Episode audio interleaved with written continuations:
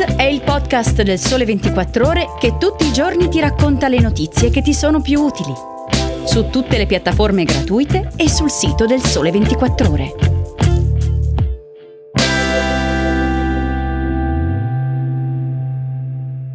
Ciao e bentornati all'ascolto di Start. È giovedì 6 ottobre, io sono Vittorio Nuti e oggi parliamo di contributi per le colonnine di ricarica elettrica, di caricatori universali per i cellulari degli europei e di hamburger di McDonald's pagabili in bitcoin. Cambiano le agevolazioni per le colonnine di ricarica per le auto elettriche. Chiusa a fine 2021 la stagione della detrazione al 50% per le spese 2022, arriva, con forte ritardo, un bonus all'80% non in forma di sconto fiscale, ma di contributo erogato dal Ministero dello Sviluppo Economico, con modalità di erogazione ancora da fissare. Come ci spiega Giuseppe Latour in un articolo che potete leggere su 24 la sezione premium del sole24ore.com, il cambio di strumento è sancito da un recente DPCM che definisce i nuovi confini degli incentivi auto. Nel provvedimento si legge che nel 2022 per l'acquisto di infrastrutture di potenza standard per la ricarica dei veicoli alimentati ad energia elettrica da parte di utenti domestici è riconosciuto un contributo pari all'80% del prezzo di acquisto e posa in opera nel limite massimo di 1.500 euro per persona fisica richiedente. Questo limite è elevato a 8.000 euro in caso di posa in opera sulle parti comuni degli edifici condominiali. A disposizione ci sono in tutto 40 milioni di euro. Per capire esattamente quali saranno le modalità di erogazione dei contributi, bisognerà però aspettare un successivo provvedimento del Ministero dello Sviluppo Economico, che dovrebbe anche chiarire alcuni aspetti del bonus. Non è chiaro ad esempio se il limite di 8.000 euro indicato nel DPCM sia riferito alle singole persone o se sia invece riferito all'intero condominio. L'auspicio è non ripetere l'esperienza dei contributi dedicati a imprese e professionisti. Il decreto 104-2020 aveva istituito un fondo da 90 milioni per contributi all'installazione di colonnine di ricarica e a ottobre 2021 un decreto del Ministero della Transizione Ecologica ne disciplinava l'erogazione, ma ad oggi manca ancora un portale per accedere al bonus, che è del 40%.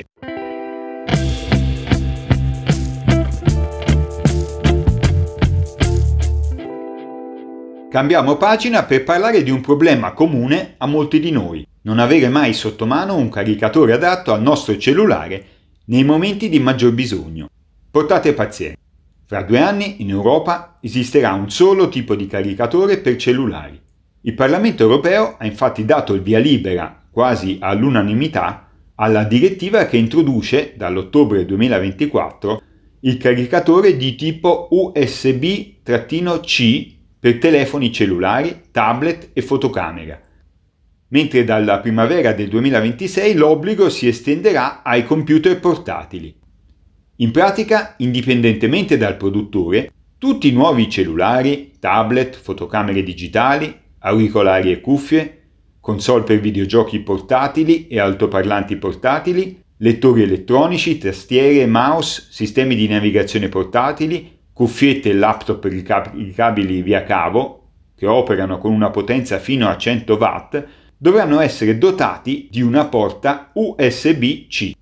In questo modo i cittadini europei non dovranno più districarsi tra i caricatori diversi e potranno anche risparmiare, se è vero che il 38% dei consumatori europei riferisce di aver riscontrato almeno una volta il problema di non poter ricaricare il proprio cellulare perché i caricabatterie disponibili erano incompatibili. Una situazione non solo scomoda, ma anche costosa, perché ogni anno si spendono circa 2,4 miliardi di euro in carica batteria autonomi che non vengono forniti con dispositivi elettronici.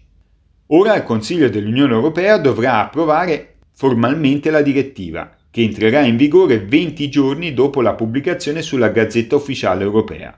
I Paesi membri disporranno poi di un anno di tempo per recepire le norme e di un altro anno dalla scadenza del periodo di recepimento per la loro applicazione.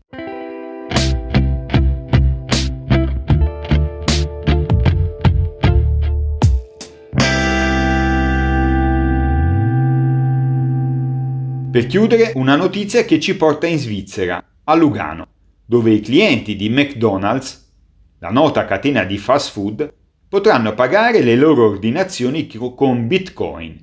La novità, estesa anche ad altri negozi e catene commerciali, è frutto della partnership tra Comune Svizzero e Tether, la società che emette USDT, la stablecoin agganciata al dollaro, al momento la più utilizzata tra le criptovalute.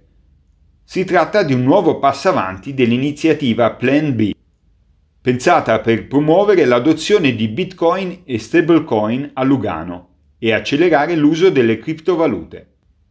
La città prevede di ampliare il bouquet di attività pronte ad accettare Bitcoin, Tether e LVGA, la stablecoin della città di Lugano, e ha in programma di servire oltre 2000 clienti prima della conferenza del Bitcoin World Forum in programma dal 28 al 29 ottobre.